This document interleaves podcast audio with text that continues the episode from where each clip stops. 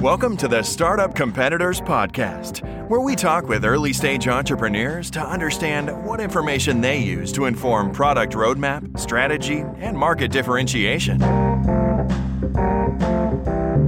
Welcome to the podcast. Today we have Aaron Pierce, who's the founder and CEO of Pierce Aerospace. Aaron, welcome. Thank you, sir. Why don't we start with a quick pitch for Pierce Aerospace?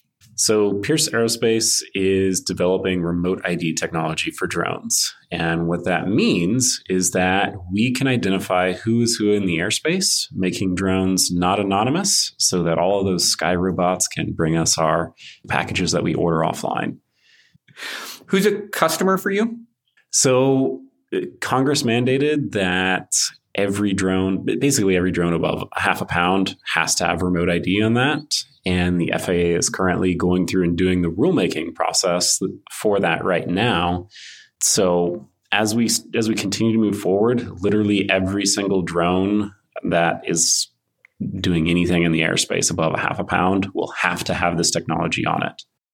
So me as a individual hobbyist with a drone, I might reach out to you to to do that, or a company might reach out to you to do that for for a fleet. So the companies themselves that's who we're mostly engaged with that would end up having that tech on board so that you as a user don't have to really think a whole lot. It just happens and works so that you're then able to comply. Might have to do a login thing every once in a while but uh, an initial registration. But the goal is to make it as easy for you to be in compliance with the rules as possible because we know most people want to do that. So is a customer for you an oem OEMs, uh, service providers, unmanned traffic management companies. We're really an integration. Wait, what's an unmanned traffic management company? So there's several of those that are out there. Um, I think the best way to describe them that actually makes sense to folks yeah, who don't no, this deal is great. with drones. Yeah. There's a few that have apps on your phone right now. The AirMap, UAS Sidekick, Altitude Angel. There's far more than that. So sorry if anyone's listening and I didn't catch you, but there's some apps on the phone you can open up. It'll show you what's going on in the airspace around you. And you can see what type of airspace you're in as well. If you are even, you know, do you have the certification from the FAA to go fly there, or are you okay to go fly in that airspace as a as a recreational pilot? And you can use those apps to request access to fly in those airspaces as well if you're near an airport, for for example. Okay, got it. So those are a customer. As this whole world really starts to commercialize more, which is remote ID is the enabler for that. That's the kind of last piece of the puzzle to be able to get Amazon, UPS, FedEx, any of those folks to deliver a package to you. The remote ID is the critical linchpin technology for that. And you, know, we we look at that delivery market. Uh, we, we look at all of those different commercial applications that occur there, and we are an underlying enabler of all of that. Our biggest first moving customers, though, are on the government side and specifically in defense. They have a distinct need for figuring out who's who in the airspace as well for the types of things that they do. Right. And then is your technology just software and you're working with OEMs and all those other people to get the devices registered by some thing that already exists on the drone or are, do you also have a hardware component that gets installed on the device? Right. So we are pure focused on software. It's kind of funny because we do a little bit of hardware for internal R&D to make sure that it can work elsewhere, but we're pure software with okay. this. Good. This is just for me to understand, kind of load the business model in my head. That's yeah, great. absolutely. Thank you. All right, hit us with some current status. Where are you at in terms of the business? Any vanity metrics you can share that might help a listener kind of understand? Are you one person in a garage? Do you have a whole team behind you? Where where is the business? Yeah, so we've got five people, five employees, and then we've got a crew of about ten contractors. So we can accordion as demand comes in when we originally started this company back when we first met we yeah. were doing a digital logbook and you know we've evolved heavily since then and you know happy to say that as we have went through that evolution process we found literally the, some of the best people in the world in the drone industry to pull onto the team for developing this technology and moving it forward in policy and regulation as well So I'm super happy about the team. I literally like look at the Slack channel every morning and like we have awesome people. Like I can't believe that awesome person's on the team. Congrats. So that, that does feel good. Oh yeah, yeah. That's that's super feel good. Um, as far as where we've been at recently, um, last year we won a Air Force contract for our work. We are progressing forward in some of the defense work as well. Um, we did an experiment uh, with the U.S. Army last month. We are continuing to iterate on that, and we'll engage with them again here later this fall. That one's super cool, but I can't talk about it. Sorry. Understood. Uh, so we've we've been quiet. I have to assume you can't talk about any of those, just to be clear. Most of them, no. Yeah, so okay. We've we kind of had a feeling that we'd wind up with some of the defense work. We didn't realize how closely and how vital what we were doing would end up being for that side. So it's uh, it's been very interesting to see some of the conversations that we've gotten into. That that's been a real exciting point for us uh, because it's not just there, but we see how that will spin out into the commercial sector then. And on the commercial sector, we've been uh, moving pretty very quietly, but very nicely as well. We've got well over 30 different LOIs for integration with us in the future. Uh, two large ones, which we announced this summer, were with Altitude Angel. Uh, they're an unmanned traffic management company that services uh, the UK and Europe. And then uh, another one that we announced with a drone delivery company out of India called Red Wing Labs. And uh, they they look at a global picture from their operations for delivering medical goods. Awesome. And then I think b- before we turn on the mics, you'd mentioned you are bootstrapped, not venture backed, correct? That is correct. Uh, we have been completely bootstrapped to date, which has been fun and, and interesting. uh, happy to get into that some of the mechanics of how one does that a little later if yeah. uh, if that's of interest to the listeners. And but yeah, we're we're completely bootstrapped. We're the as far as I know, we are the only bootstrap company to actually function at the levels that we do in the industry. Um, we like I have generals call me to seek advice on how we do this sort of stuff. On the commercial side, on the industry committees and everything, we hold a vote that is equal to Google and Google, Amazon, all those folks. Uh, so it's been really exciting.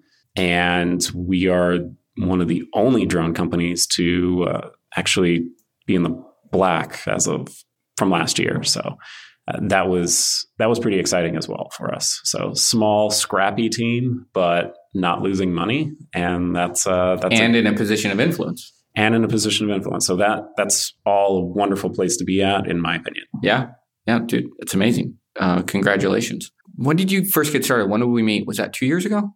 Uh, I think it was 2016. I don't remember exactly when, but that we started the company in January of 2016. It was originally a digital logbooking company. Talk about that evolution and some of those pivots. Yeah, so we I started from that spot because we knew that data was a huge, huge, and continues to be a huge topic in the industry. The FAA needs data to go build regulation to enable commercial activity. So I thought the best way to do that was with a logbook. It's the way aviators have collected data for 10 decades, 100 years. Uh, so we we started looking at at that and ways to make it more tech oriented in terms of how we could pull information that could really help move regulation down the road, as well as provide useful feedback to the customer. A piece of that was identification. And I think we were the only one that was really looking at identification seriously back then. And we knew that it was a, going to be a huge, monumental component to this whole thing. We didn't realize how big it would be at the time in 2016 for, for that particular year, per se. But we knew that it was going to be big. And we saw that ICAO, the United Nations Aviation Agency, put a call for white papers out on remote ID, on identification. And I was like, huh, that's funny. They're thinking of the same thing that we were. Let's I shot off a couple page white paper just on a whim. Didn't really think anything would come of it. And a couple weeks later, I got a phone call with an invitation to go to Montreal to present in front of civil aviation director generals from all around the world. and was up there with you know NASA, Boeing, the country of France, uh, representative from France, all looking at this. And at the time, I was a one man shop, and I was like, okay, that's pretty that's pretty crazy and important. We we started to get significant interest from commercial sector as well as the defense side out of that. And uh, late in 2017, then we made the commitment to pivot to focus purely on remote identification. I got invited to come in and be an entrepreneur in residence for the Techstars. Uh, at the time, it was the Techstars Autonomous uh, Technology Accelerator with the U.S. Air Force. It's now just the Air Force Accelerator. Better branding moving. where where was that? That was in Boston. Okay. So went, went out to Boston for four months, helped Techstars set up that program, engaged with the defense side for business development uh, for the accelerator, as well as the 10 companies that were in the accelerator.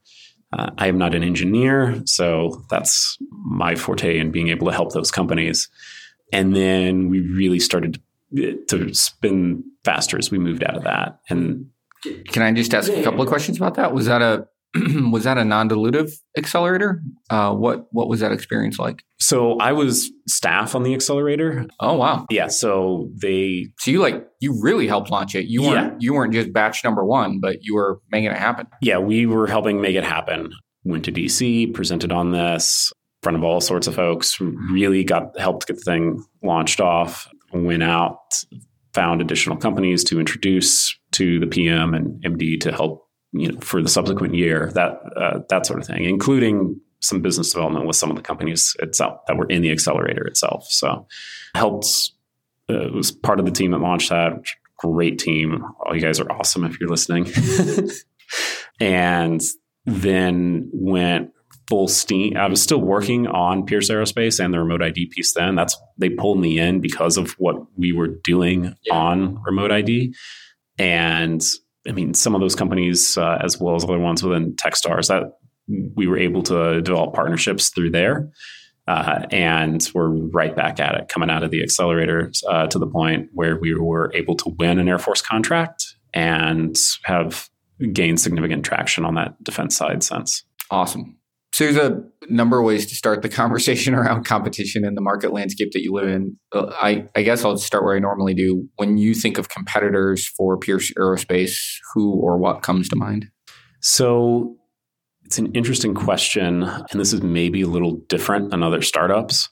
We're very closely linked with the regulator on the product that we are developing. So we know that as this commercializes out, as the FAA eventually puts a rule out for this, as well as you know other civil aviation authorities that we will be very closely uh, related with how that product works in the marketplace. We we actually view ourselves as a utility more than anything, and in that space, we're an integrator to the rest of the industry. So we're that quiet underlying thing that most people just don't know is there and it just works. Uh, so from that perspective, we really look at okay, who else has an ability to do this? And the only the only serious competitor that we see is Thales. And Thales is a French aerospace and defense giant to the tune of tens of billions in revenue every year. So you're just like you. I mean, you're just right there with them. yeah, got it. So it's yeah. Uh, we know the team over there. They're you know, I mean, cool guys. I could grab a beer with them anytime, but uh, we know that there are there are real competition.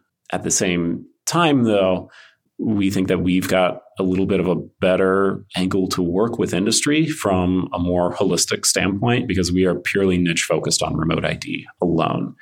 And our philosophy is that that information is a very private and protected type of information. None of these drones in the airspace are going to be anonymous, but we want to make sure that that privacy is protected right. still. And also to not do things with the data that are, you know, other types of tech business models like uh, taking that data, selling it, you know, Facebook style uh, relationships with data. That's a no go in our opinion, and uh, we don't. We we look at being guardians of that ID information and helping to serve that customer better by protecting it and working closely with that regulator to make sure that it's used only in the effective manners in which remote ID needs to be used in the airspace. So there are a couple of things that I pulled from that. So Thales is the main competitor, coupled with you working very closely with regulators here in the United States, well as sounds like potentially even globally, and kind of that view as a utility. What does that mean when you think of a go-to-market strategy? Are like are you thinking of? Because I've never heard somebody, at least on this podcast, talk about their startup as a utility. Like, how does that change the way you think about what it means to go to market? And and how does that change? Like, are, are you thinking I have from a regulatory perspective, I have the United States as a customer, right? Because I have to be aligned with regulators there. And then I have Canada as a customer. And then I have the EU as a customer. Like, how do you balance thinking of your partnership at that level and what you're trying to do from a from a position of influence from a regulatory perspective from no i need to be talking to individual businesses and or government entities to try to win contracts because there's a little bit of a tension there right like in where you spend your time and focus and, and stuff like that right yeah and absolutely from the regulatory side you know we're very open. We communicate what we're doing to those folks um, on the government side that are decision makers and stakeholders in, on the on that government side all the time. It's interesting relationships because it's typically one way, at least in terms of where the where those government agencies are at in the processes of establishing rules. One way meaning you're telling them what you're doing, what you're seeing. Correct. And then at some point in the future, they're going to say, okay, based on your input and everybody else's input, here's what we've decided. I don't know if that's the best way to funnel it down, but yes. So we've got more back and forth with some parts of the government, okay. but others, it's a one way.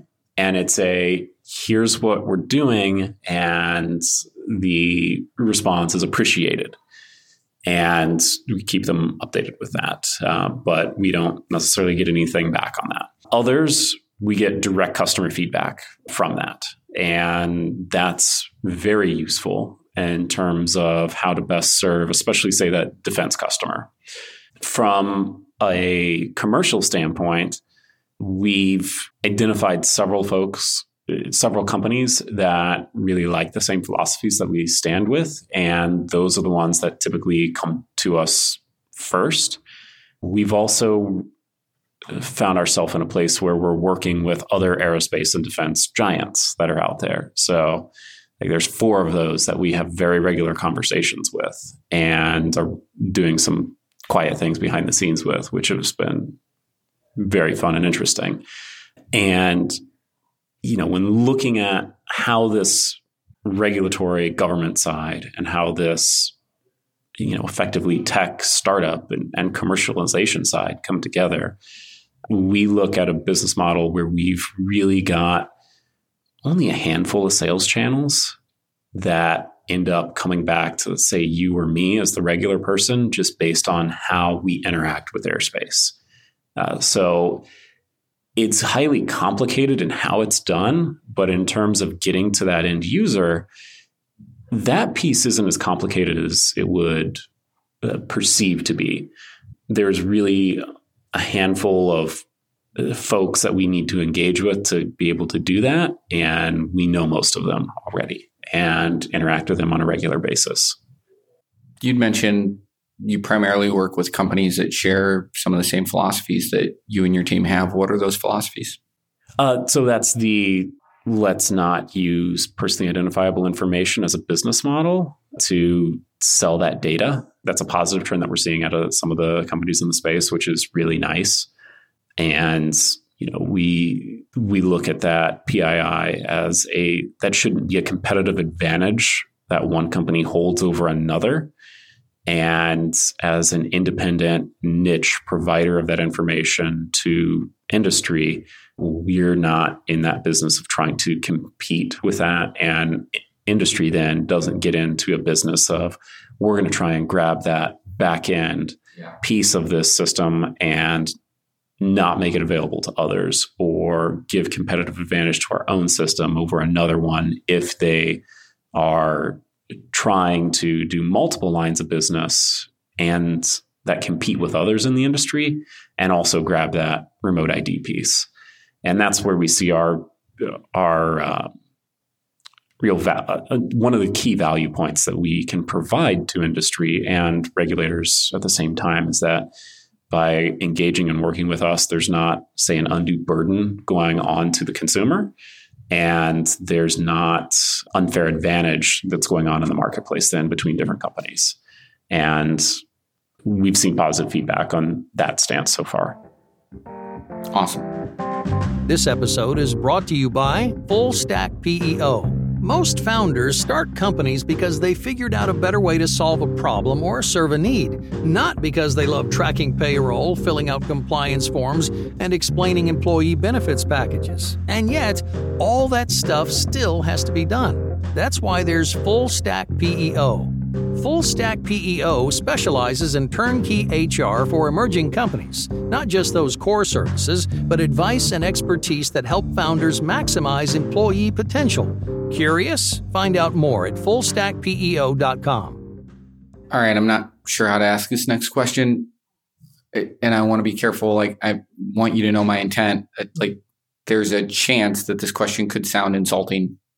Go. And I and I and I want you to hear loud and clear that is not the intent. What I would like to do is, I'm going to ask you a couple of questions on a theme, which is, uh, I'll I'll just go ahead and set up now there's a couple of things I'm thinking through as I'm talking to you. So I met you two years ago. You're pretty young. You're very smart. You live in Indianapolis, Indiana. There is nothing in that first experience with you that would have indicated to me that you would be helping set international policy for this kind of technology and and data. I would not have expected that you would have had a set of life experiences leading up to this point that would position you to go head to head with Thales and be on panels and with Google and like so the the thing that's interesting to me there's two things that come out of that that are super interesting to me that I would love for you to talk about if you can. The first one is man you think big like and dream big. And that is a pretty rare in my experience that is a pretty rare thing. It's hard for me. Like it's something I struggle with in terms of balancing like you know, if you take one of one of our companies like Full Stack, right, where I think I, so I have a vision for Full Stack and what we can do in this market that is, I, I think, a pretty cons- it, it is aggressive, but it, like even saying that, it's a, still a pretty conservative vision for what that business could be. And there's certainly other people who would look at that and be like, wait, why are you just thinking about this market? Why are you thinking nationally? Why aren't you thinking, you know, why aren't you thinking bigger? Which is a great challenge for me sometimes. So one thing I see is is like your appetite and vision for what this business could be is is much bigger than I think many entrepreneurs when they approach a problem like this would would in, they would their self talk would be I'm not smart enough, I'm not old enough, I'm not experienced enough and like you clearly have found a way to get past that.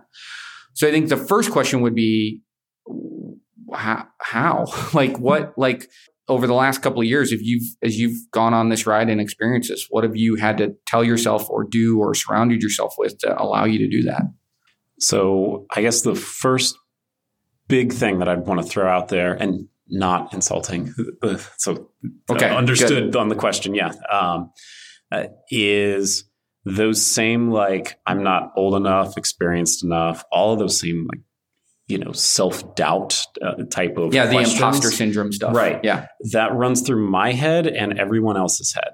So that's an equal playing ground that everyone has if someone doesn't have those types of questions i like that's a red flag so i think having those questions is fine it's making sure that when you get up out of bed in the morning that you can you know, play the mental jujitsu with yourself to not let that hold you back. And uh, that is the number one challenge. That is the biggest competitor to any entrepreneur is that mental thing within themselves. And I don't care what industry, what someone's trying to do, how big, small, whatever it is. That's a universal type of uh, challenge that has to be overcome.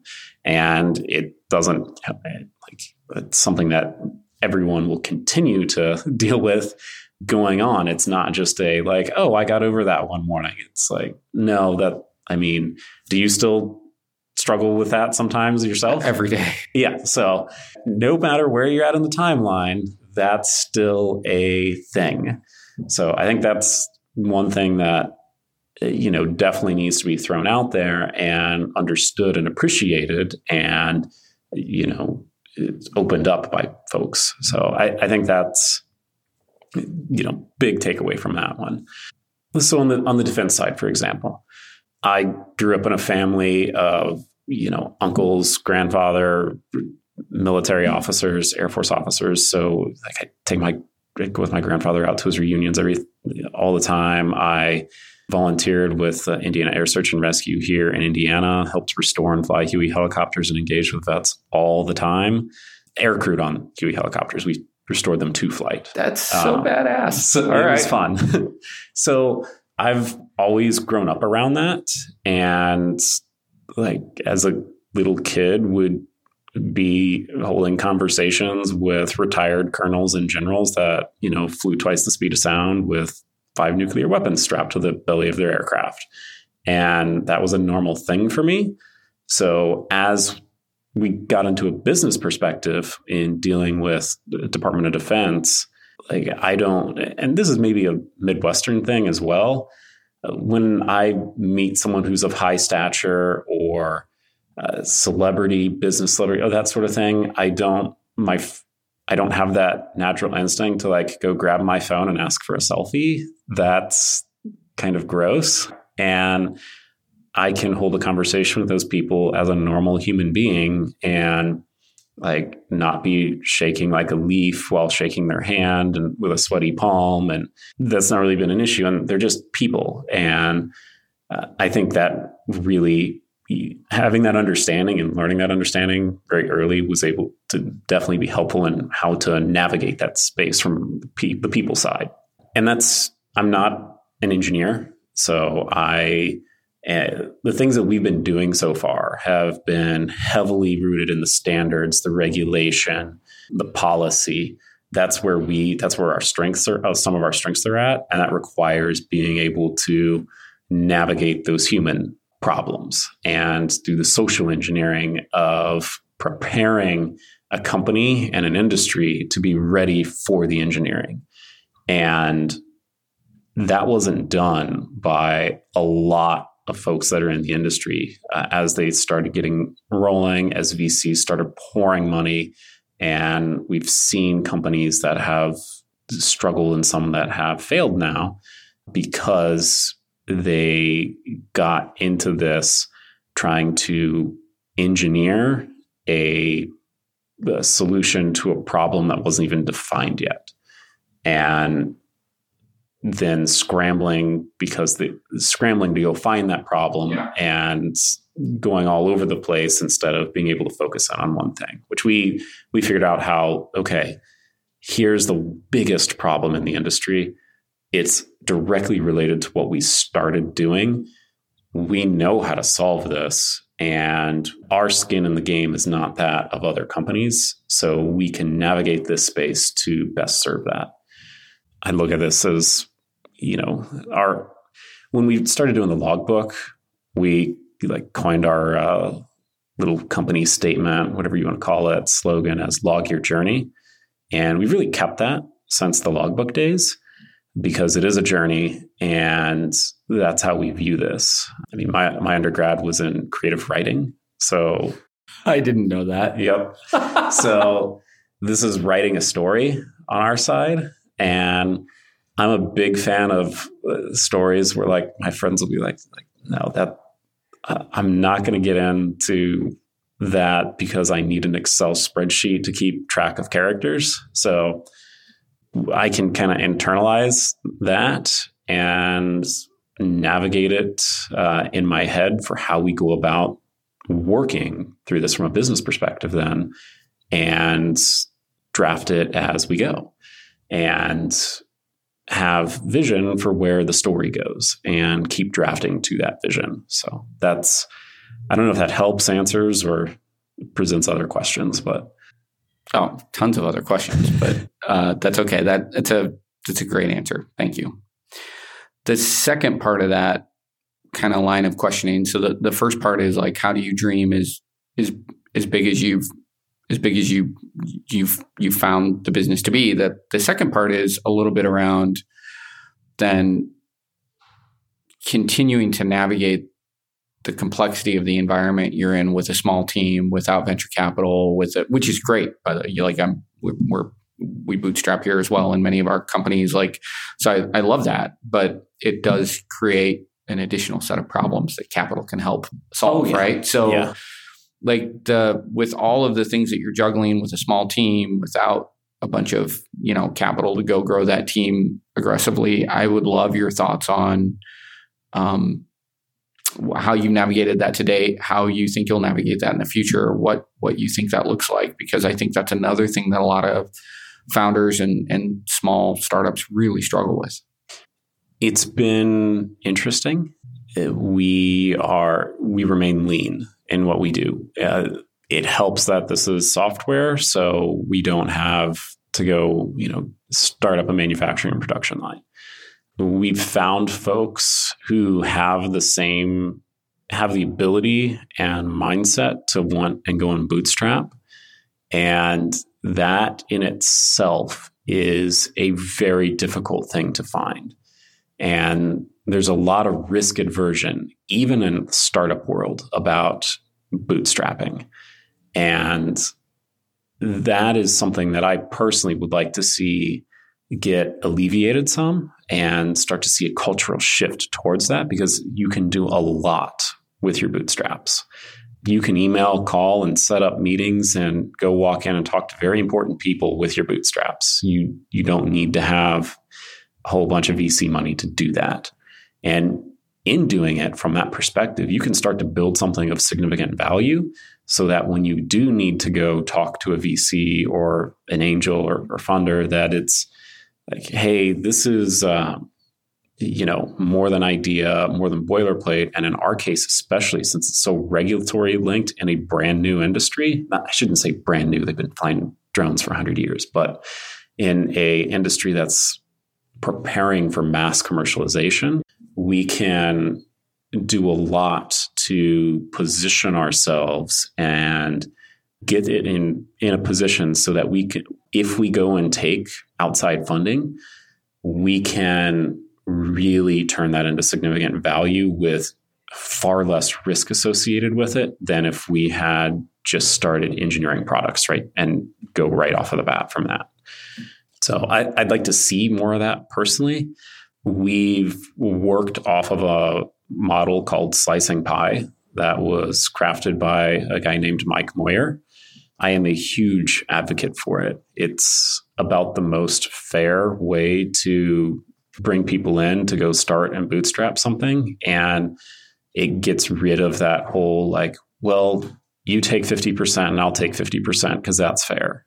And that's not how any company works. And there's always a challenge around that. But Mike Moyer figured out a way and went through lots of iterations and study on this to get a method in place for fair and equitable bootstrapping a company in a fair and equitable manner. And I would highly, highly recommend looking at that for any companies that are even just not companies yet. You know, you're not if you're not a company yet, you've got an idea with you and a buddy or two. slicing pie is that a book is that a Yes. set of blog posts It's a book. It can be if you just Google slicing pie uh, and or Mike Moyer, it'll pop Right on. up. And there's a couple different books on on it that goes through an in depth on the methodology of it. But essentially, it splits out equity of company on time and resources inputted into that in terms of how you create the value of building what this company is and distributing that in a fair manner. You know, if you're only going to work 20 hours a week where the other two folks that are coming into the team are going to put 40 in, it works out in making sure that everyone's getting their fair slice of that pie then. Got it. What do you think when you look? Oh, this is tough for your industry. When you look 24 months in the future, what do you think your biggest challenge is going to be?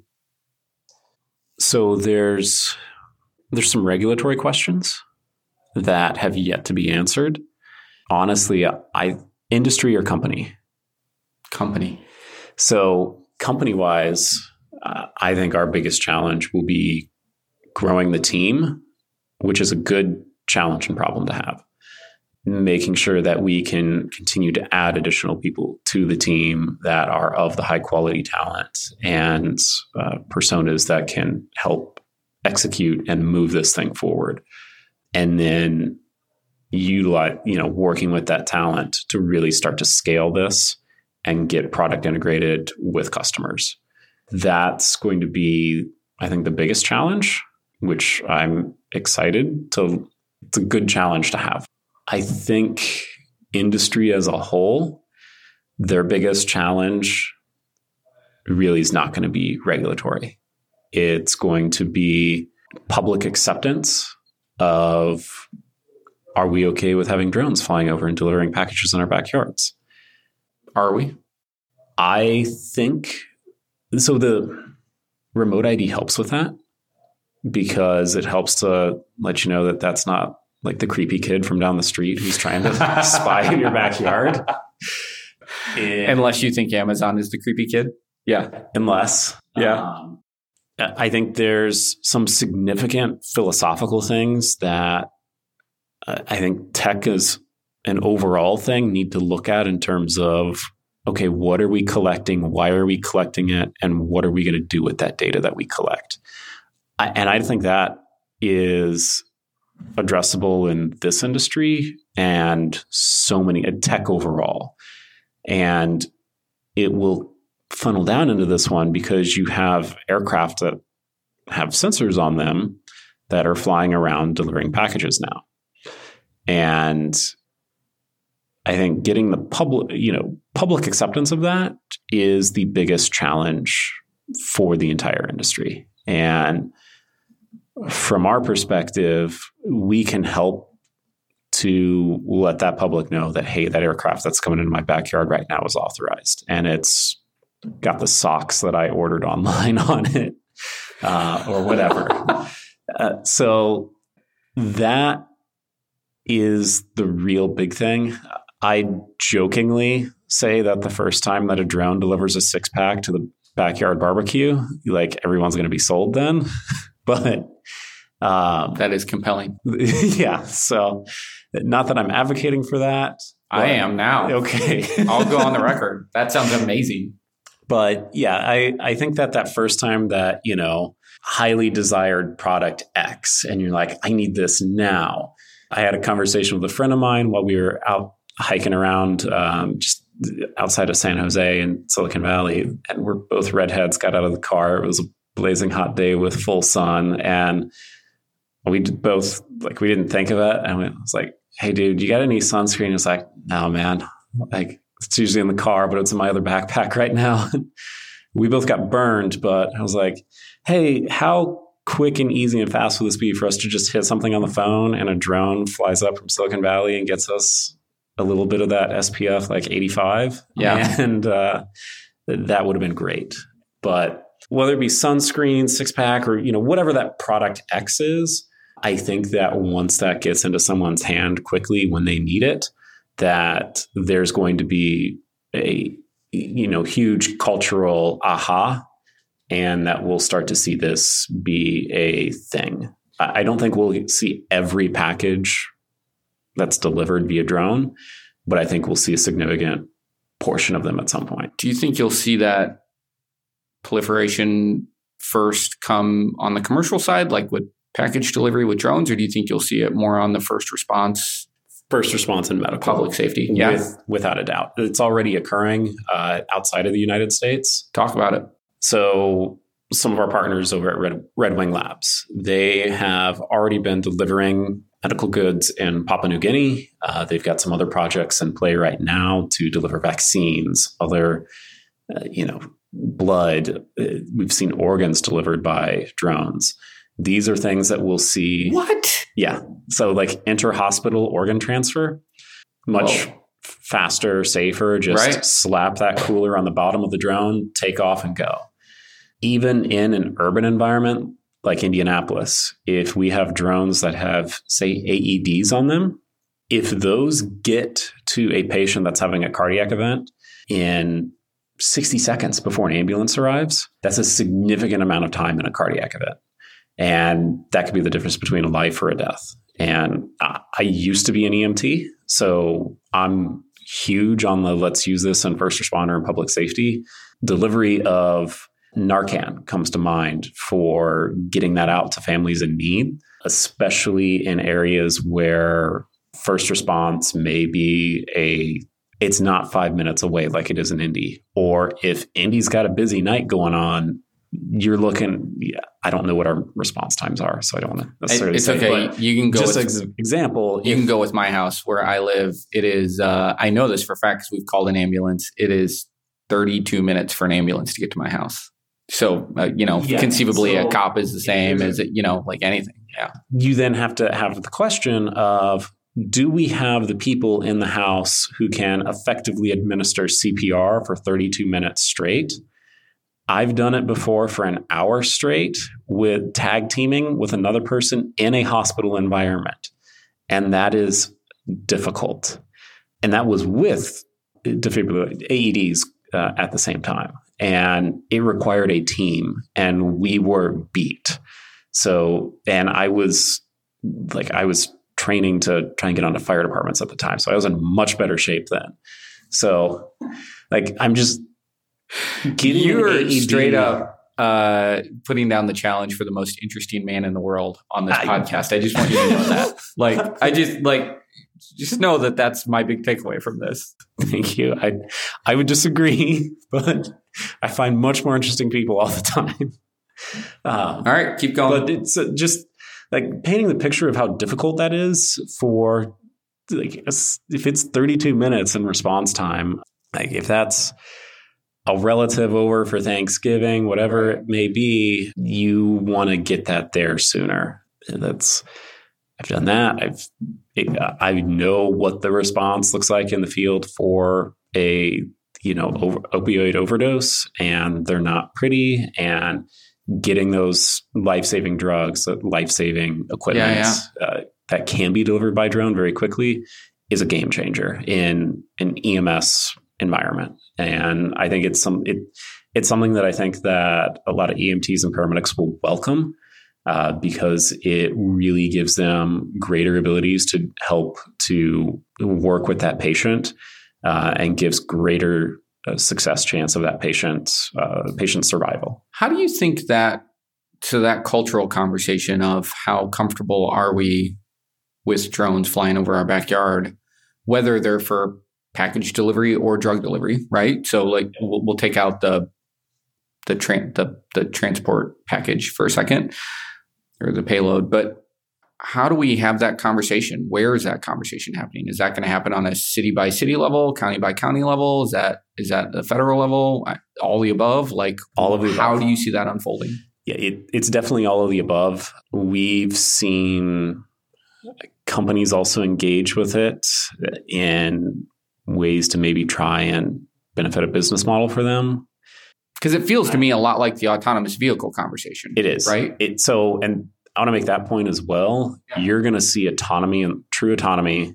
I'm not a, sh- not exactly sure when, but you'll see it in the air before you'll see it on the ground. One hundred percent. It's easier and safer to do in the air than it is on the ground. There's less variables involved.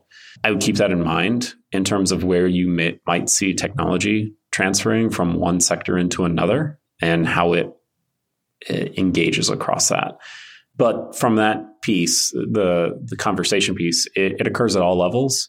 The FAA has control of airspace from grass up. So your blade of grass leveling up, that is FAA control airspace, which a lot of homeowners, cities, they they haven't dealt with anything like that before and never really realized it or and it's it's something that's an evolving conversation and the way that this goes about will likely be a little different in each locale. The when you get into low level airspace, you see very different types of airspace footprints and obstacles and challenges from city to city to city even. So I think you'll see some variation amongst the local operation, but I think and this is I think for whole of industry as well as us being able to get goods or whatever interaction with the drone that we're doing they can do far more than just delivery of goods. I think we're still going to see faa oversight but with really hyper local airspace utilization with some of the utms the unmanned traffic management companies. So uh, and temporal wise so if there's a parade or even a house fire you're going to see at some point, you'll see that airspace get redesignated very quickly by the folks that are engaged with there with that event, uh, so that a new set of temporary rules get set for that airspace. In some areas, I think it you'll see a little bit more of a regulatory piece put in. You may see air corridors in some areas, where other areas that's not necess- that's not necessary. An Indiana suburb may not need an air corridor, but downtown Manhattan, slightly more complex low level airspace. So those are two distinctly different pictures. And I'm not sure exactly what we'll necessarily see, but we'll see a difference in terms of how that airspace is organized and managed in the in the future. All right, man. It's been 50 minutes. I have to let you go. We're doing a part two at some point for sure. Okay. There's no question. I still have tons of questions for you. This has been a blast. Thank you so much. I've learned a lot. Super impressed. Just super impressed with the progress you've made and, and what you're doing. I have a lot of respect for the path that you're taking. Thank you. And uh, tons of great information, both on your business and and what you and the team are doing, as well as on the industry in general. If people want to get a hold of you, what's the best way for them to do that? They can head to the website. I think we've got uh, an email up there for people to to get back at us uh, with. It's um, and then just what is the website? Uh, PierceAerospace.net. Okay, perfect. .net. Spell Pierce for me real quick. P I E R C E aerospace.net. Okay. Aaron, thanks so much, man. It's been fantastic. Yeah, thank you. Appreciate it. If you're thinking of launching a SaaS product, Startup Competitors can provide data on your closest competitors, survey potential users, or provide other product validation services. Learn more at startupcompetitors.com.